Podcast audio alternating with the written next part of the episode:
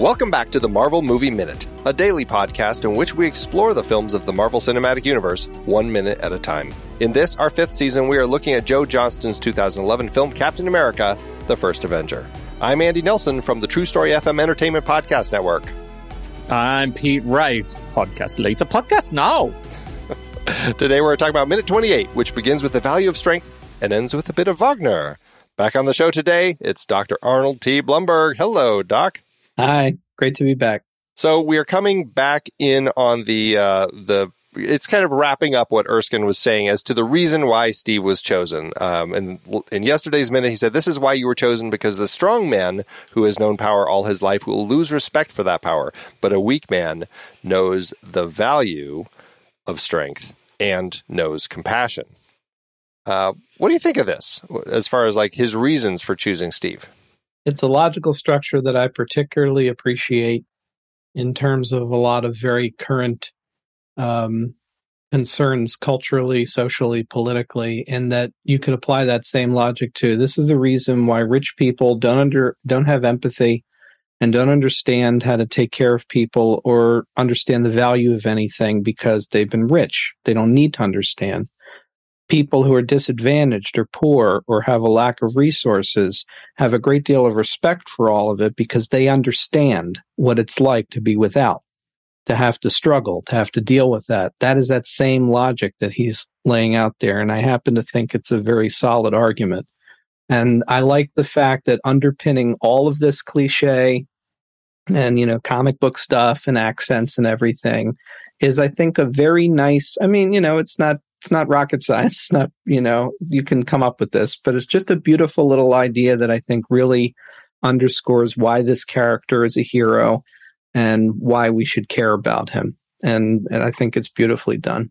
Yeah, I do too. And I think part of what connects, what I connect with so well to this particular sequence is it distills so much of the sort of complexity of Uh, you know patriotism and good versus evil and all that down to something that is that is approachable by you know again the sort of common people. Like this is we if we break it down to its sort of atomic emotional sensibilities it's it, it is about who you are in your heart. And I, I like the way, not only the way, um, you know, it's written, but I love the way Tucci delivers it. It's just like it nails it. I don't know. Is there something about the comic German accent when, when, you know, massaged into Tucci's kind of sense and sensibility that, that makes me hear things better? I don't know, but I love it. I think he is more endearing that way. You know, it's also yeah, interesting really to me is. again from like the Jewish perspective is I always get the impression he's Jewish,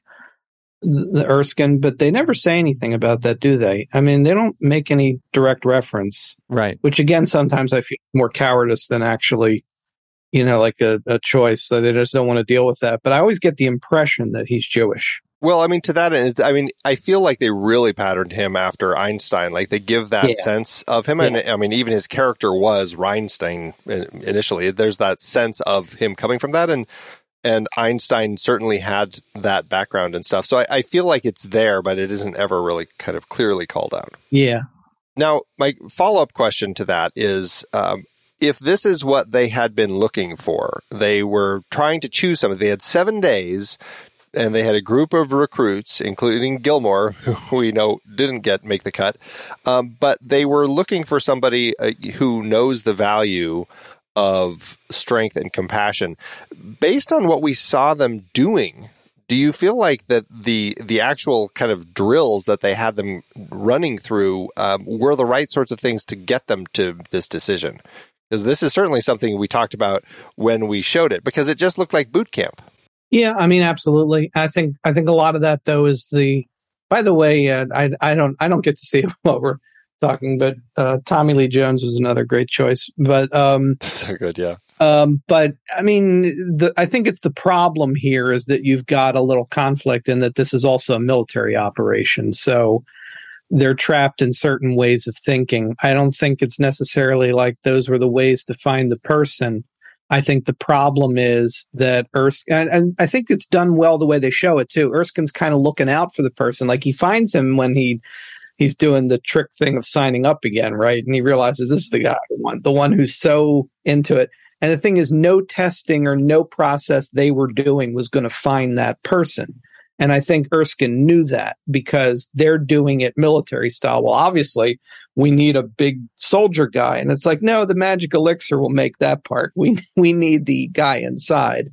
So that's why I think he was going outside the box to find who that person was going to be because this wasn't going to do it. Well, and that's actually, I, I really like the way that you uh, kind of put that uh, together because it makes a lot of sense that, yeah, this was kind of a military operation and they're recruiting people. I mean, if you look at the lineup of people standing there with Steve, mm-hmm. none of them look like the weak guy. None of them look like the guy who might be good on the inside but is weak on the outside. They all look like soldiers. And, yeah. you know, I mean, they're all the size of Gilmore. And so the fact that Erskine was able to kind of sneak this one in, you know, perhaps uh, it, it might speak to the fact that you know this was kind of his, uh, you know, battle with the military and trying to find the person that he felt he knew was right, even though they didn't quite see it. And it just took. I mean, it really ended up taking the grenade test to yeah. kind of uh, pin that down. But it was it was interesting to see how it played out. Yeah, absolutely. Uh, it is a great moment, though. It's a beautiful moment between these two characters. Um, you know, Alan Silvestri's music music plays so well as it's kind of wrapping this stuff up, and uh, you know, Steve's follow up. Thanks, I think. it's a great little.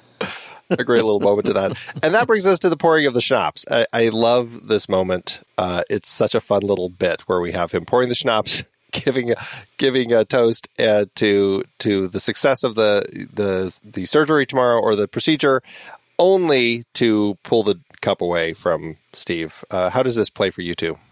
Oh, I love that moment. That that to me, that's the reason I picked the this week. that oh, I this moment okay. this this week was that that joke with the drink. That to me is like the epitome of how real he makes uh, a nice comic button on a scene work. Another thing, like we've been talking already, is some of the like pitfalls that MCU movies have fallen into. I don't particularly share this this criticism, but there are many people who feel like, oh, sometimes they undercut the drama too much with a joke at the end of the scene. Well, it's not a problem if it's done right. And this is a beautiful moment because it's so human and so real and it's so warm the way he's talking to him. Again, there's almost father son, mentor, student kind of thing. And I just feel like that moment is why I love Stanley Tucci as this character. And and it makes it's more than just a little joke at the end. It's something that shows the kind of person he is, and uh, it's just great. There's another movie out there where we follow Tucci's Erskine as a recovering alcoholic about 10 years later. Just uses excuses to drink with soldiers as a way to fuel his own uh, alcoholism. Hey, with the multiverse now, maybe we can bring back another Erskine at some point. If you can great. dream it, it can happen. Yes. Arnold. He, he, would that. always be talking about Augsburg and trying to get people to drink schnapps with him. Yeah, that's right. that's right. Have you had my schnapps? Have you had my schnapps? That's very Oprah. It, it, you're you're starting to feel like you're a little, and you get a bottle of schnapps, and you get right. a bottle of schnapps. You get my schnapps, and you get my. No, wait, I get my schnapps too. Oh. He's so good. The um, we do have some soldiers passing by the window again. Yeah, this is one of these things uh, that you keep noticing. Uh, there is there are two soldiers that pass by one window, one at 35 seconds and one at 39 seconds. And then we cut and it could be the soldier. This might be the first time we actually have a soldier that that may have actually made it to the second window because we do see one at second 40, which is a different shot. That could be the soldier from 35. Hard to say, but I I'd like to think that we did have one soldier finally make it past a second window. One of two. There's one that has yeah. been completely, yeah. you know, he's laser grid. He's gone. He's, but the others, that we did have one for the first, maybe the first one in the film. Is that what's outside? Are you saying that we have the Resident Evil laser grid outside it's the window? Cube, it's cube. that is it's like cube cap, and and so you never know. It could be toxic gas, could be poison. We're all gonna die drowning. down here. yeah, yeah, we're all gonna die down here. Oh, all right. So we have uh, this fantastically funny moment with uh, Erskine drinking all the schnapps, uh, love it to pieces, and then we come back to uh, to Schmidt's office lab over at the Hydra headquarters up in the Alps, and uh, we're listening to some Wagner here. Isn't that on the nose? Well, yeah, and it would have been even more on the nose if they had kept that line in the script about how much he loves Wagner. But yeah, it's it's a very big moment of the of the song here. Uh, so we get a we get a, a, little dose of opera. We'll talk about that more in tomorrow's minute. Um, but we're back in the, in the lab, and we see uh, Zola walking in. Um, well, you know, a little bit of uh, a little bit of um, motivation with his walk. Um, what do you what do you think of this set, Arnold? Do you like this uh, space? Oh yeah, I like that. It's very classic Bond villain kind of looking set. I like the big window. That's right. We haven't gotten to it yet, have we? So, I mean, like the window provides some good lighting opportunities, but I guess we'll get to that next time too. Yeah. Well, we have seen the window last time we were here. Yeah, last time. Okay. Yeah. Yeah. But yeah, I mean, I like it. It's, uh, it's, it also looks very much, now that I think of it, it looks very much like the kind of laboratory you would have seen in like an old Max Fleischer Superman cartoon. Mm-hmm. Hmm. And, and so again, it is very appropriate and feels right for the time. And again, not just World War II, but like Republic serial era kind of villainy and the kind of technology we're seeing there. And of course, obviously things are going to change because he's using the Tesseract to like push beyond it, the real sci-fi kind of stuff. But the technology, the look of it, it just uh, it really looks right for for that kind of thing. So yeah, I like that. Does it? I, I, know they were look. They were kind of going for something that was, you know, set in the 40s, but had kind of that alternate futuristic look to it.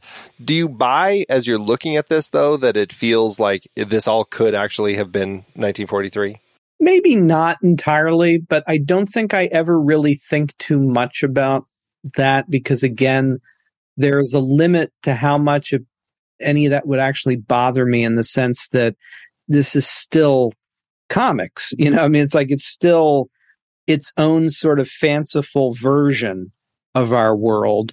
And of course, by the time you get to Cap, and then you start to get beyond it, we're really, it's very clear. I mean, it should be clear already by the time the guy with the iron suit showed up, but clearly we're not in our world, right? We're not, we're not in our timeline. This isn't our World War II. This is some other weird version of World War II where a guy figured out a way to make laser weapons and stuff like so yeah. so Yeah. I mean up to a point I appreciate the fact that it is grounded in something that feels like a version of reality but then when it needs to depart from that there's no problem and it doesn't need to feel like it really 100% fits because it's never going to I mean you get scenes in this like where they're out on the street you know or like he's chasing the guy and and the cars and everything. Everything looks the way it should. But it also, to me, looks very much like a movie that was shot in the 2000s. I'm not going to be, you know, uh, convinced of otherwise.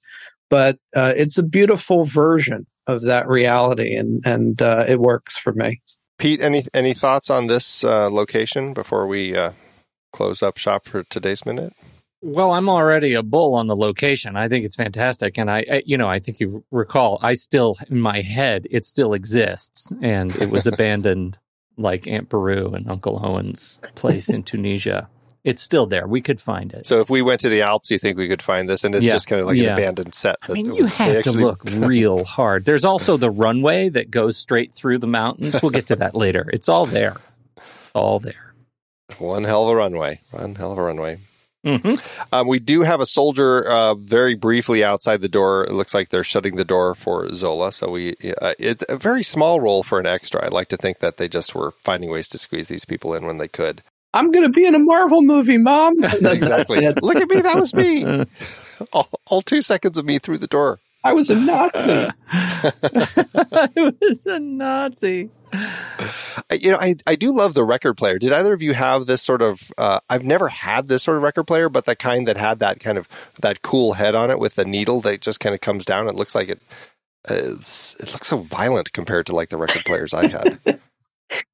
Never had one of those. I never had such a record player. You never had a violent record player. I never had a violent record player. Never had such a violent record player. So violent. that needle is like it's it's gonna like play the record and then it's gonna go straight to an injection. Like it is a substantial substantial piece of kit. I wait to place the record. I place the record right now. I was wondering uh, if this is the sort of needle that would give you would would activate your needle phobia, Pete. Because well, I, not yet, Andy. Thanks. well, now we can't watch the movie anymore. Fantastic. We're doing great. avert your eyes. Avert your eyes. So grateful to be here with you. It's all good. It's all good stuff. hmm Um, well, I don't think we have anything else. I think that you know we'll save the opera and the lab and everything else uh, going on for next time. Uh, any last thoughts from either of you, or should we just move on? I'm good. Let's move on. I'm tired of you. Ouch! Ouch! Yeah. I'm bringing my record needle. We're gonna do some injections. Don't. I don't care for it. I'm going to have No, to get between the two of you before this. this partnership is struggling. all right, Zola. Arnold. Uh, would you like to remind everyone again where they can uh, track you down and see what you're up to? Sure. Listen to my wife Natalie and me talk about all of the horror and sci-fi movies that we're watching on Ghouls in the House at ghoulsinthehouse.com. And you can check out my publishing company, which uh, publishes pop culture nonfiction on all the kinds of things you love at atbpublishing.com. Are you still doing the uh, the the comic? Uh, Pickles and Bean? Yes, I am. Yeah, I'm still doing That's right. I actually forgot. I'm also doing a strangely uh, pleasant little uh, side project that uh, doesn't fit with any of the other things I've ever done except my history comics called Pickles and Bean, which you can see every uh, about twice a week at picklesandbean.com. Excellent. Yeah, I, Awesome. I love your little uh, the your headshot that you have where it's got your little bird sitting on your shoulder. Oh, thank you. it's- It's fantastic. so, all right, Pete. Uh, I'm bringing my needle. The silent treatment doesn't work on podcasts, but just so listeners know, that's what you should get out of this moment. Silent treatment begins now. Until next time, true believers.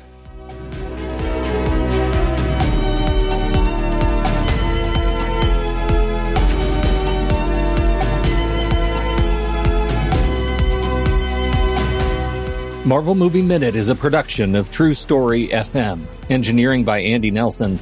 This season's music is Spread the News by Anthony Vega, and this season's show art is by Winston Yabo. Find the show at truestory.fm, and if your podcast app allows ratings and reviews, consider doing that for this show.